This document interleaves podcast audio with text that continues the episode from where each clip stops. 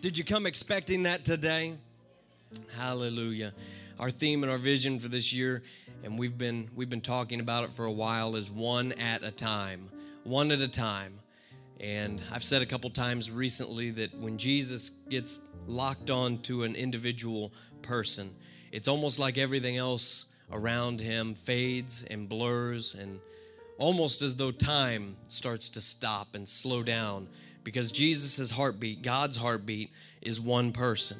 He's not willing that any should perish. He's reaching, he's reaching for the whole world. But he has this aptitude, he has this ability to just slow down and just give us individual attention. To give us individual attention, and he does it one at a time. It's possible to get so busy doing things, living for God, to lose sight of some of the most basic and fundamental things that God has called you to do. There's moments when God causes you to stand still and He causes you to start to see what He sees. Have you ever had a moment like that? I can remember being in some major world cities. I remember one time being in uh, London, England, and it just it was the biggest city I'd ever been in to that point, and there was just so many people.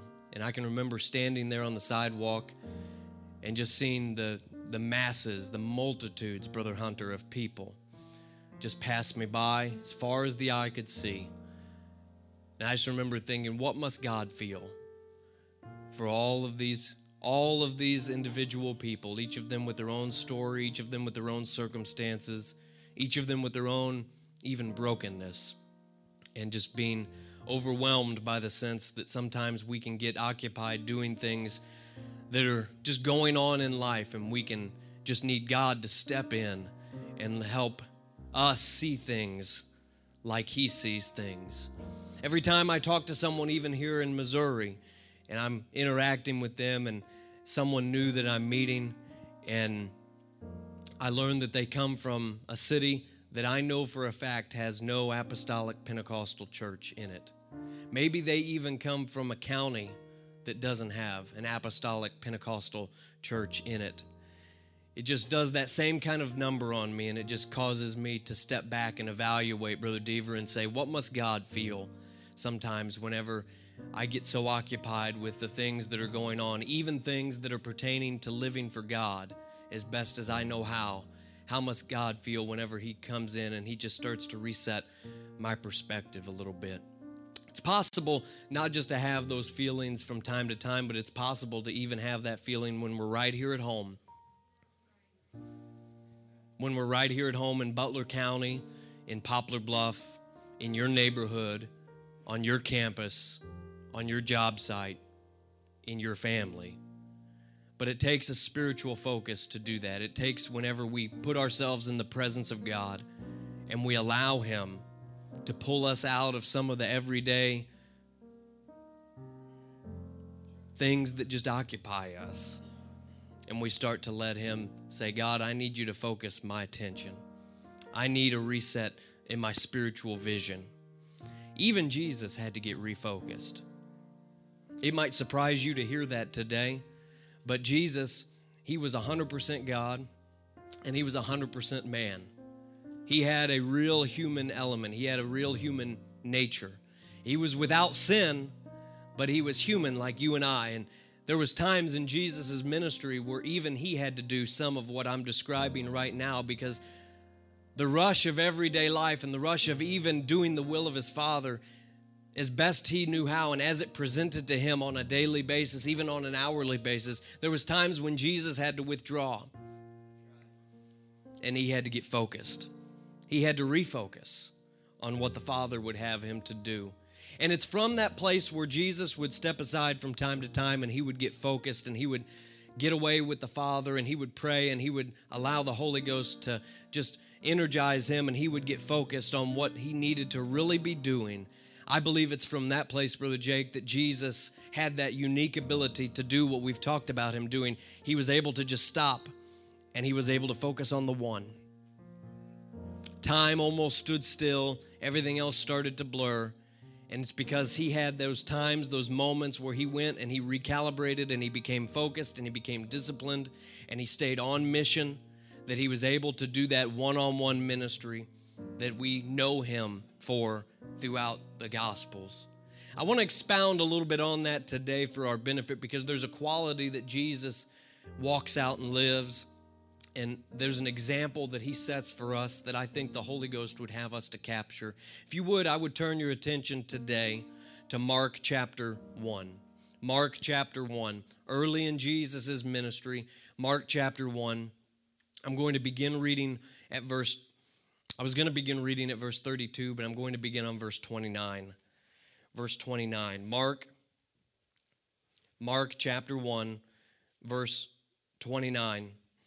Here's what the word of the Lord says. And forthwith, when they were come out of the synagogue, they entered into the house of Simon and Andrew with James and John. But Simon's wife's mother, so Simon Peter's mother in law, lay sick of a fever. And anon they came to tell him of her. And he came and took her by the hand and lifted her up, and immediately the fever left her, and she ministered unto them. Verse 32 At evening, when the sun had set, they brought to Jesus all who were sick and those who were demon possessed. And the whole city was gathered together at the door of Simon Peter's mother in law's house. Then Jesus healed many who were sick with various diseases and cast out many demons, and he did not allow the demons to speak because they knew him. Verse 35 Now in the morning, having risen a long while before the daylight, Jesus went out and departed to a solitary place, and there he prayed. And Simon and those who were with him searched for Jesus.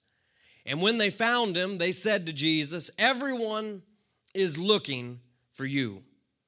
But Jesus said to them, Let us go into the next towns, that I may preach there also, because for this purpose I have come forth. I want to minister from the word of the Lord from that text on this thought the Capernaum test. The Capernaum test. They were in a city called Capernaum, and Jesus, I believe, in addition to whatever else he was doing there, I believe there's a test that presented itself to Jesus there, and I want to minister from the word of the Lord on that end today. If you would, set your Bibles down. Let's lift up our hand toward heaven. And let's go before the Lord and ask Him to open up our spiritual eyes and our understanding so that we might receive from Him today. Would you lift up your voice and do that right now, all over this room? In the name of Jesus.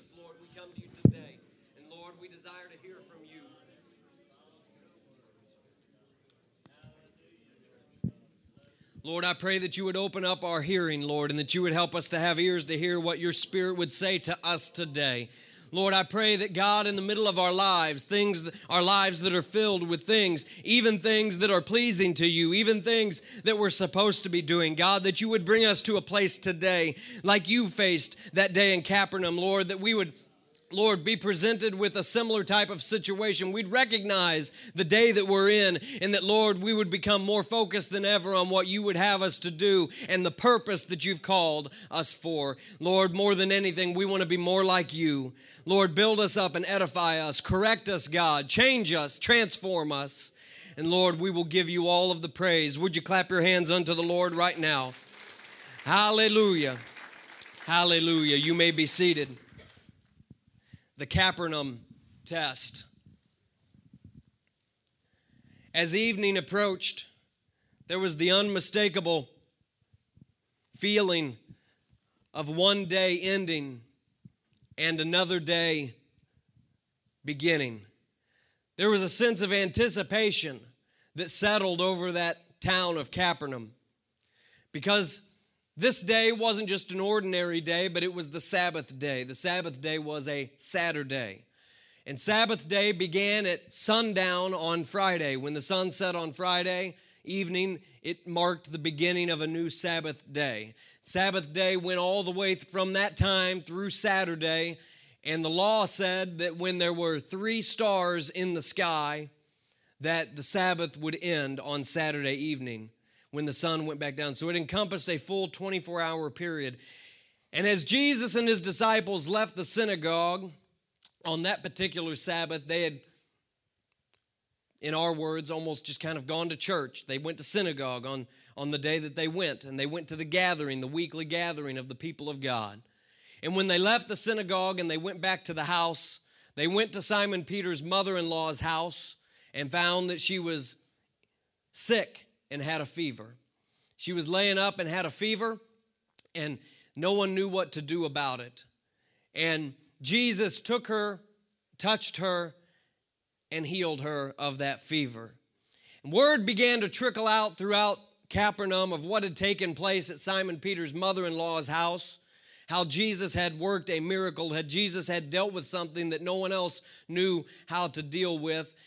But it was still Sabbath, and there was still all the regulations and, and the parameters that one had to live within at Sabbath. You didn't go and do a lot of things on Sabbath. There was some things that had to wait until the Sabbath ended. So there was a there was a tension that started to pick up as the hours and the moments clicked by and the Sabbath was about to end. And there was a tenseness that blanketed the town and the countryside as every person in town waited for nightfall. They waited for the stars to start to come out so that Sabbath would be over and they could do what they really wanted to do. And when the Sabbath ended, the people came, and the crowds of people descended on that house where Jesus and several of his disciples were staying.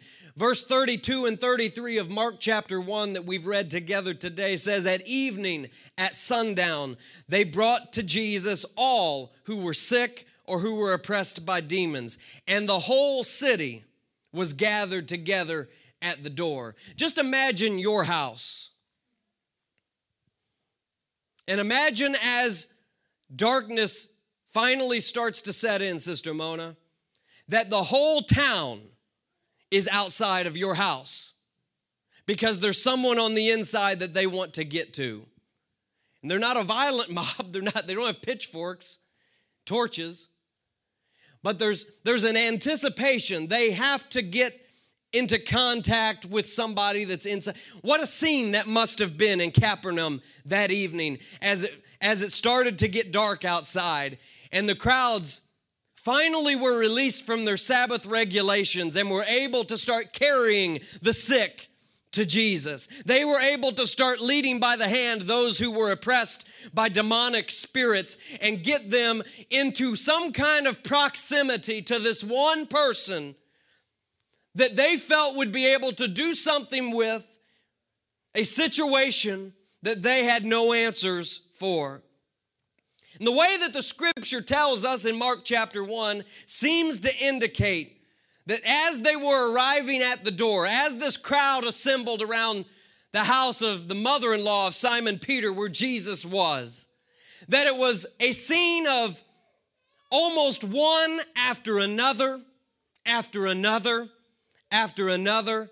So that was it was almost like there was a surging mass of crippled people, of sick people, of people that had some kind of affliction, of people that were oppressed by demonic spirits. And there was just a constant flow of Sister Doty, one person after another, after another, after another. As soon as they would close the door, there would be another knock at the door, or there'd be a knock at the back door, or sometimes maybe they wouldn't even get the door closed, and there would just be another person that would present themselves. The whole town, scripture says, descended on this place because they heard what Jesus was doing.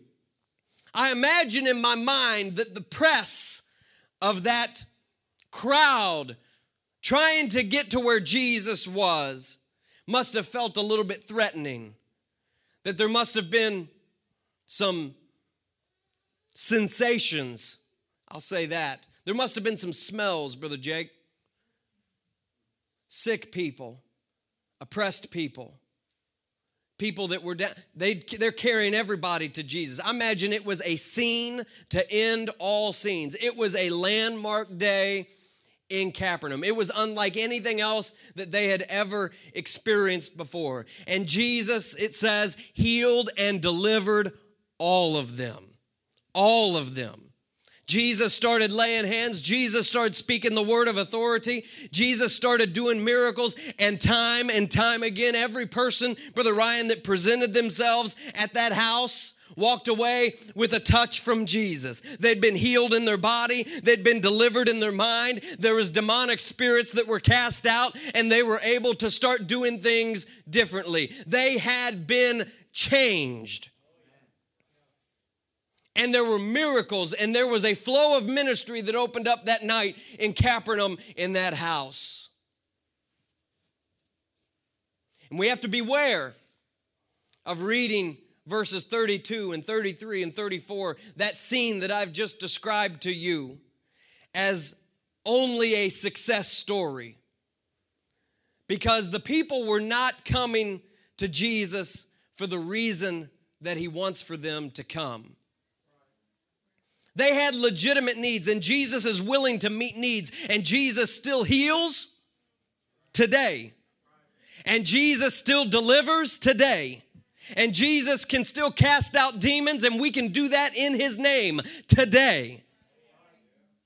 But the people crowded in around that house. And every single person, there wasn't anybody asking Jesus, How should I live? There wasn't anyone asking on that night in Capernaum, Lord, how can I be saved? How can I inherit the kingdom of heaven? How can be a, I be a part of what you're doing in the earth? But they're coming to Him time and time again with real legitimate needs of healing in their body, healing in their mind, and Jesus is healing them left and right. And it's easy to read a passage like that and to see it as a huge success. But the people were not coming to Jesus for the reason that Jesus was on the earth. What a great danger it is to see something and to call it success when it's not everything God says success is about. It's possible for things to be going well but for things not to be going right. It's possible for things to be going well,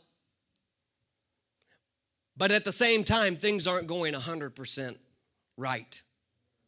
Only three times in the Gospel of Mark do we hear about Jesus praying. Certainly, he prayed more times than that, but we hear three times in particular in the Gospel of Mark where Jesus prays. The first is right here at the beginning of his ministry. He was in Capernaum and, and we read the text together. He, he steals away and, and goes to a desolate and solitary place and he prays. The second time is in the middle of his ministry when he's in the middle of feeding the multitudes and all of those kinds of things that we read about once Jesus' earthly ministry becomes established. And the third time that we hear about Jesus praying in the Gospel of Mark is whenever he is in the Garden of Gethsemane and he is facing the prospect of Calvary and crucifixion. Both, all three of these references appear at crucial junctures, at crisis moments in Jesus' ministry and story. And it may surprise you, it may shock you today to hear that even Jesus had to deal with the prospect of an unfocused life. Jesus without focus. Can you even imagine that?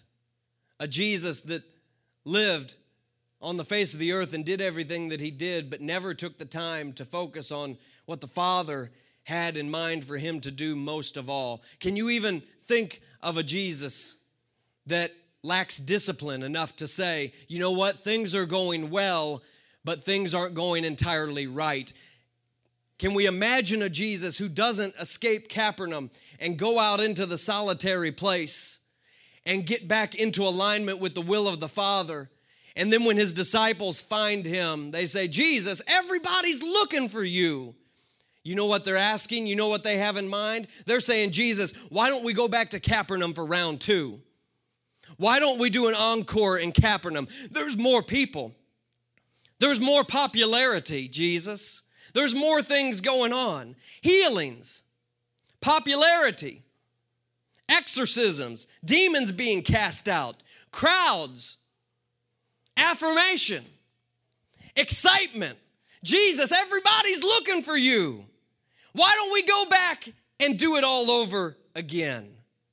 And as much as those things appeal to you and me, the healings and the deliverances, the power, the affirmation, the excitement of all of that, as much as that appeals to you and me, you have to believe with me this morning that it also appealed to Jesus.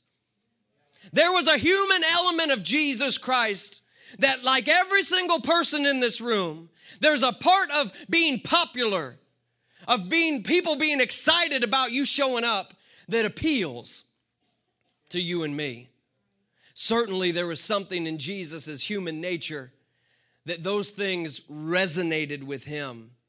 And he knew that there was going to be a temptation to stay in Capernaum indefinitely. This was the Capernaum test.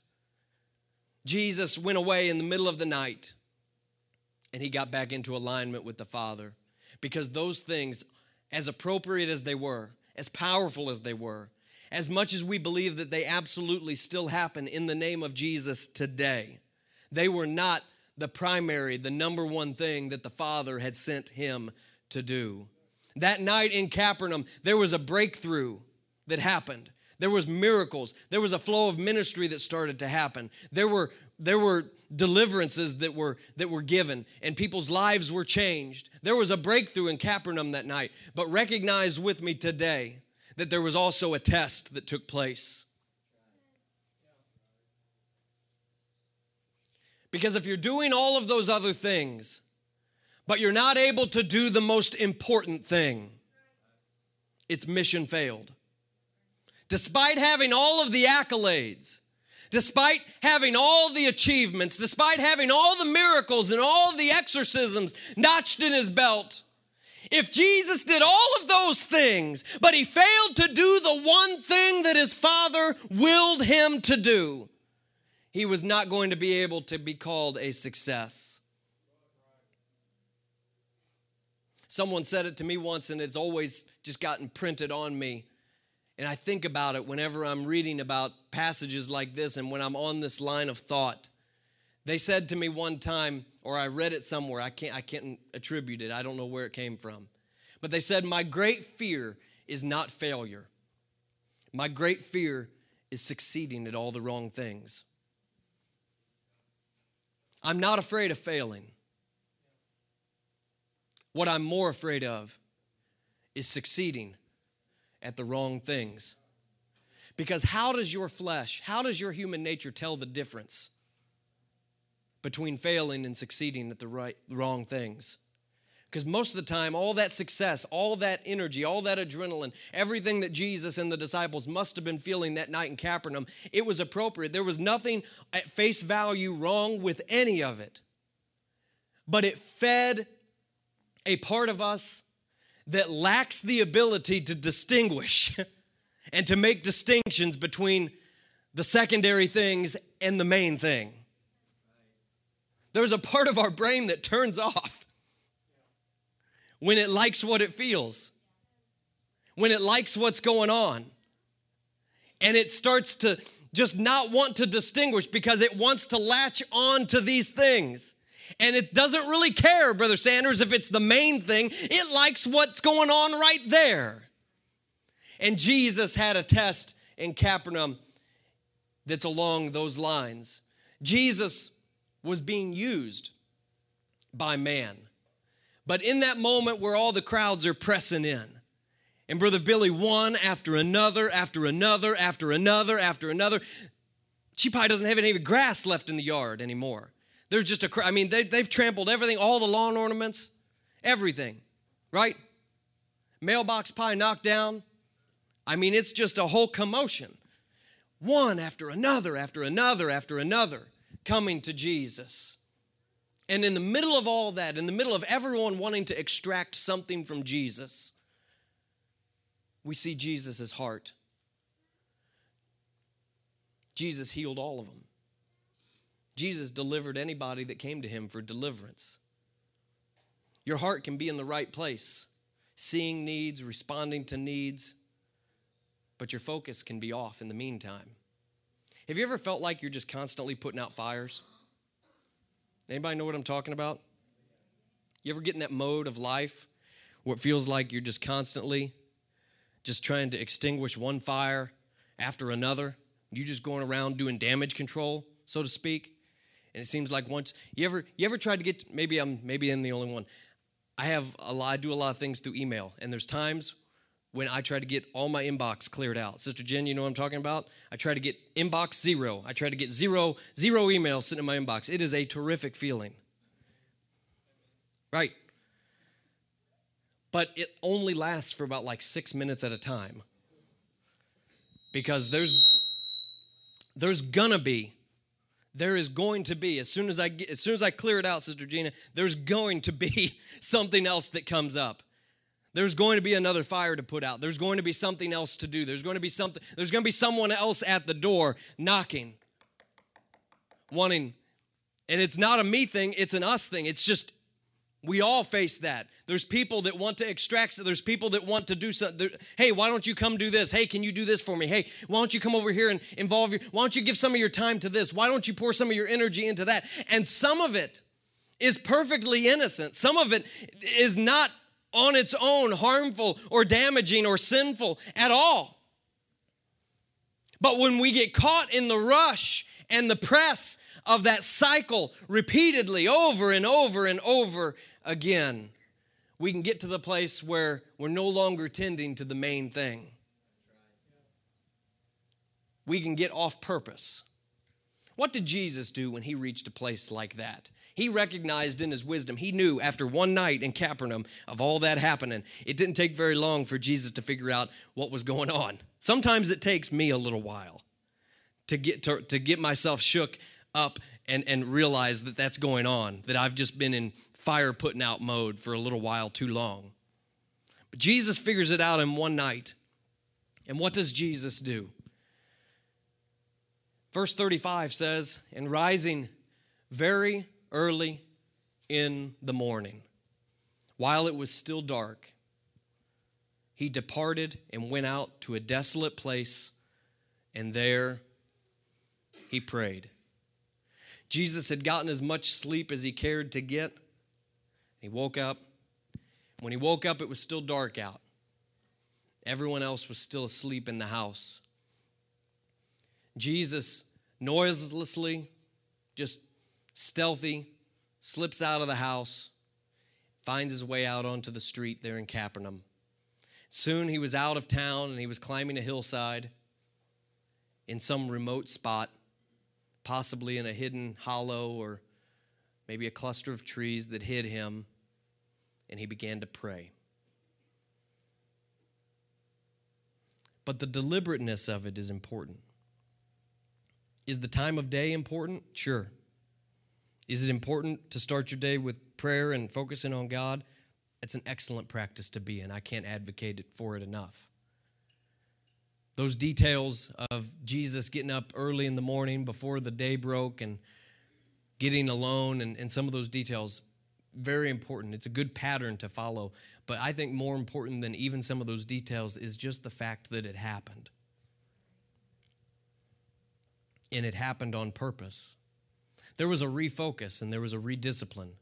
And if Jesus Christ needed it, we must have to have it too. Asking, why am I here? What am I here to do?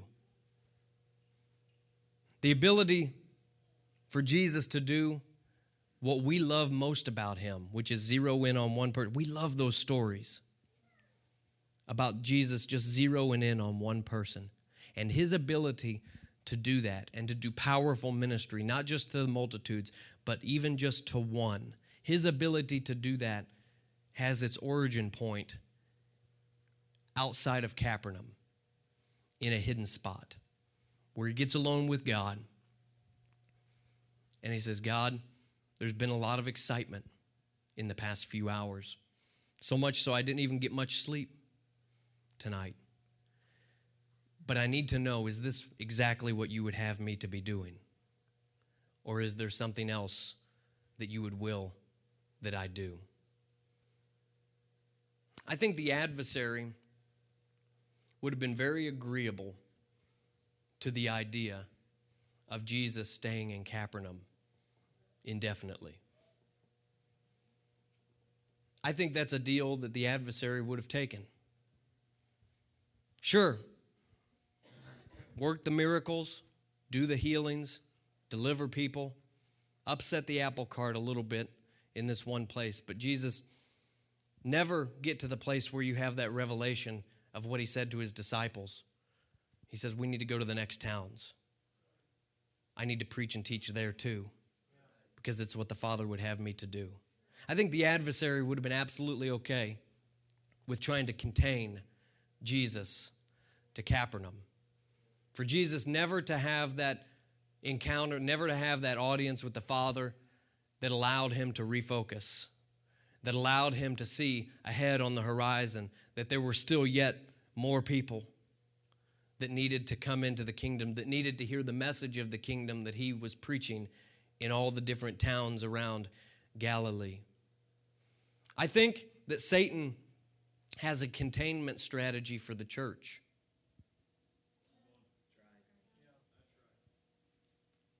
I think he does. I think Satan has a containment strategy in the church, and I don't think it would be a stretch to say that the adversary has made peace with the fact that while we are in the four walls of where we do things, that there's going to be healings. There's going to be those that are delivered. There's going to be those that talk about the gospel and that preach the gospel and that testify of the goodness of God. I think the adversary knows that within the four walls of where we are, that that's going to happen. But I think he's got, Brother Prince, I think he's got a containment strategy. And I think he's counting, Brother Burke, on us never getting an audience with the Father long enough to where we can hear the heartbeat of God and hear like Jesus did. There's a purpose that I'm here for. I've got to go to the next town. I've got to go to the next person. I've got to go to the next family. I feel the Holy Ghost here right now because the Lord is reaching for people in our lives. He's reaching for our family members. He's reaching for our coworkers. He's reaching for our neighbors.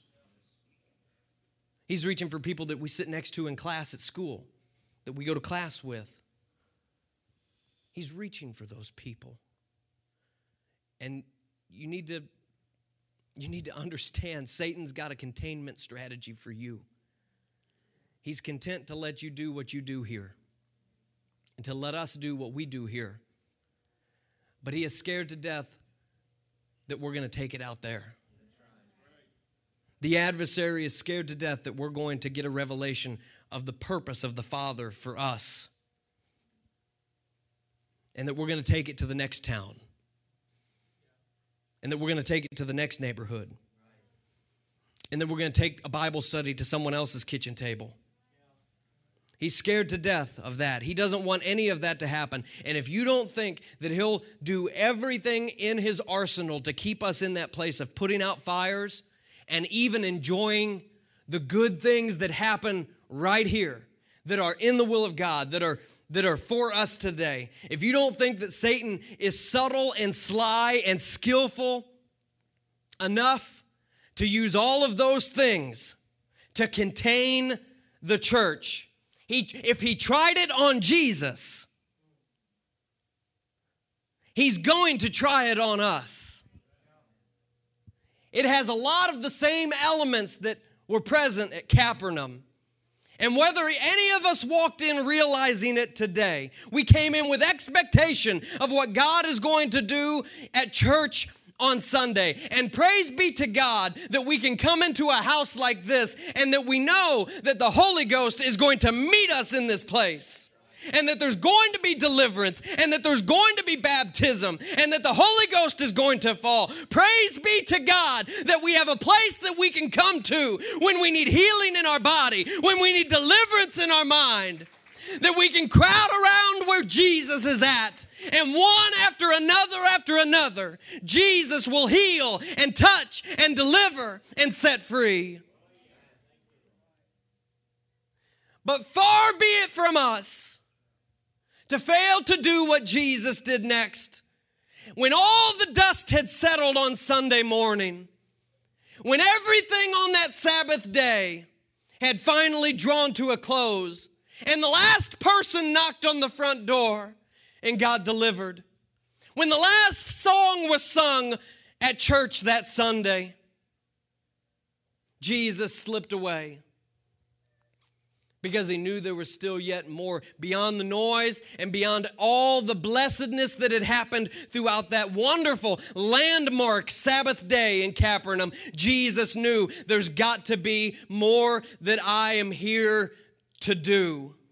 I've got to get into the presence of my heavenly Father. And I've got to get up close enough to Him where I can hear His voice. I've got to shut down everything else because I need to get back into alignment with the heart of God. Brothers and sisters, it's beautiful when we come together and we lift our hands in worship and we lay hands on one another and there's deliverance and we open up the baptismal tank on a Sunday and there's things happening that please God.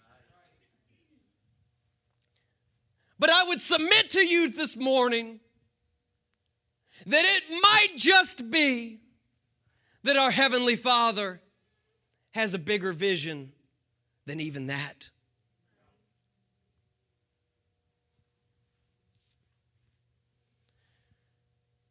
There's not a person under the sound of my voice here today that doesn't have surges of important and urgent and significant things pounding on your front door of your life.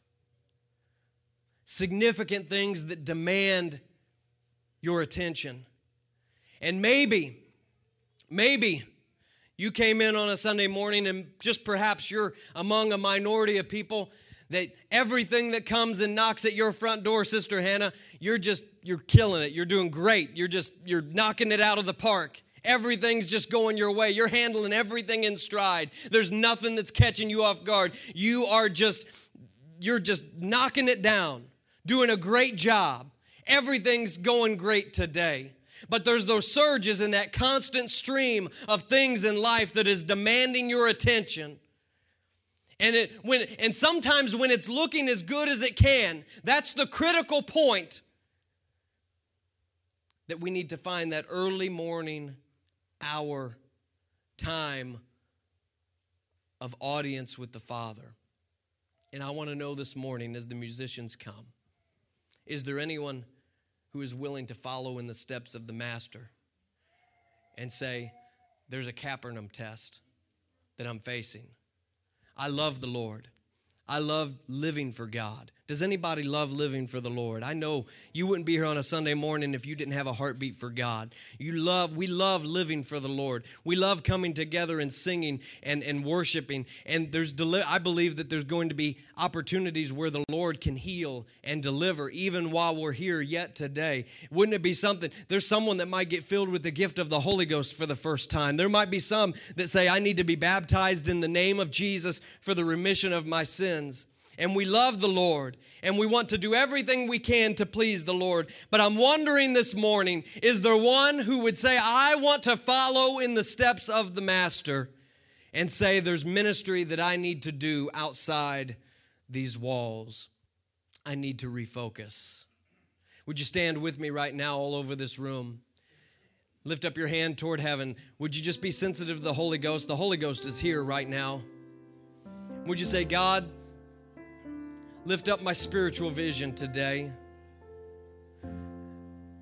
Come on, would you do that earnestly right now? Would you just believe in the words that you're saying and say, God, I need my spiritual vision to be enlarged beyond the beyond the boundaries of this property, beyond the boundaries of this building. Lord, help me to see what else lies beyond in my mission field that you've prepared for me.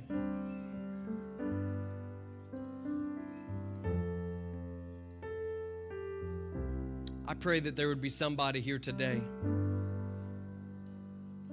that would see the woman at the well. I pray there would be someone today that sees a vision of somebody, the woman with the issue of blood, crawling their way to Jesus. The boy with the loaves and the fish, he's out there. There's one that's out there. The centurion whose daughter is dying. She desperately needs a touch in her body. There's a woman bringing two mites in the offering. There's people that are scattered throughout our community that are hungry for the things of God. There's a man who's possessed with a legion of devils in Gadara. There's a woman caught in the very act of adultery. There's people whose lives are broken, shattered, that are looking for answers.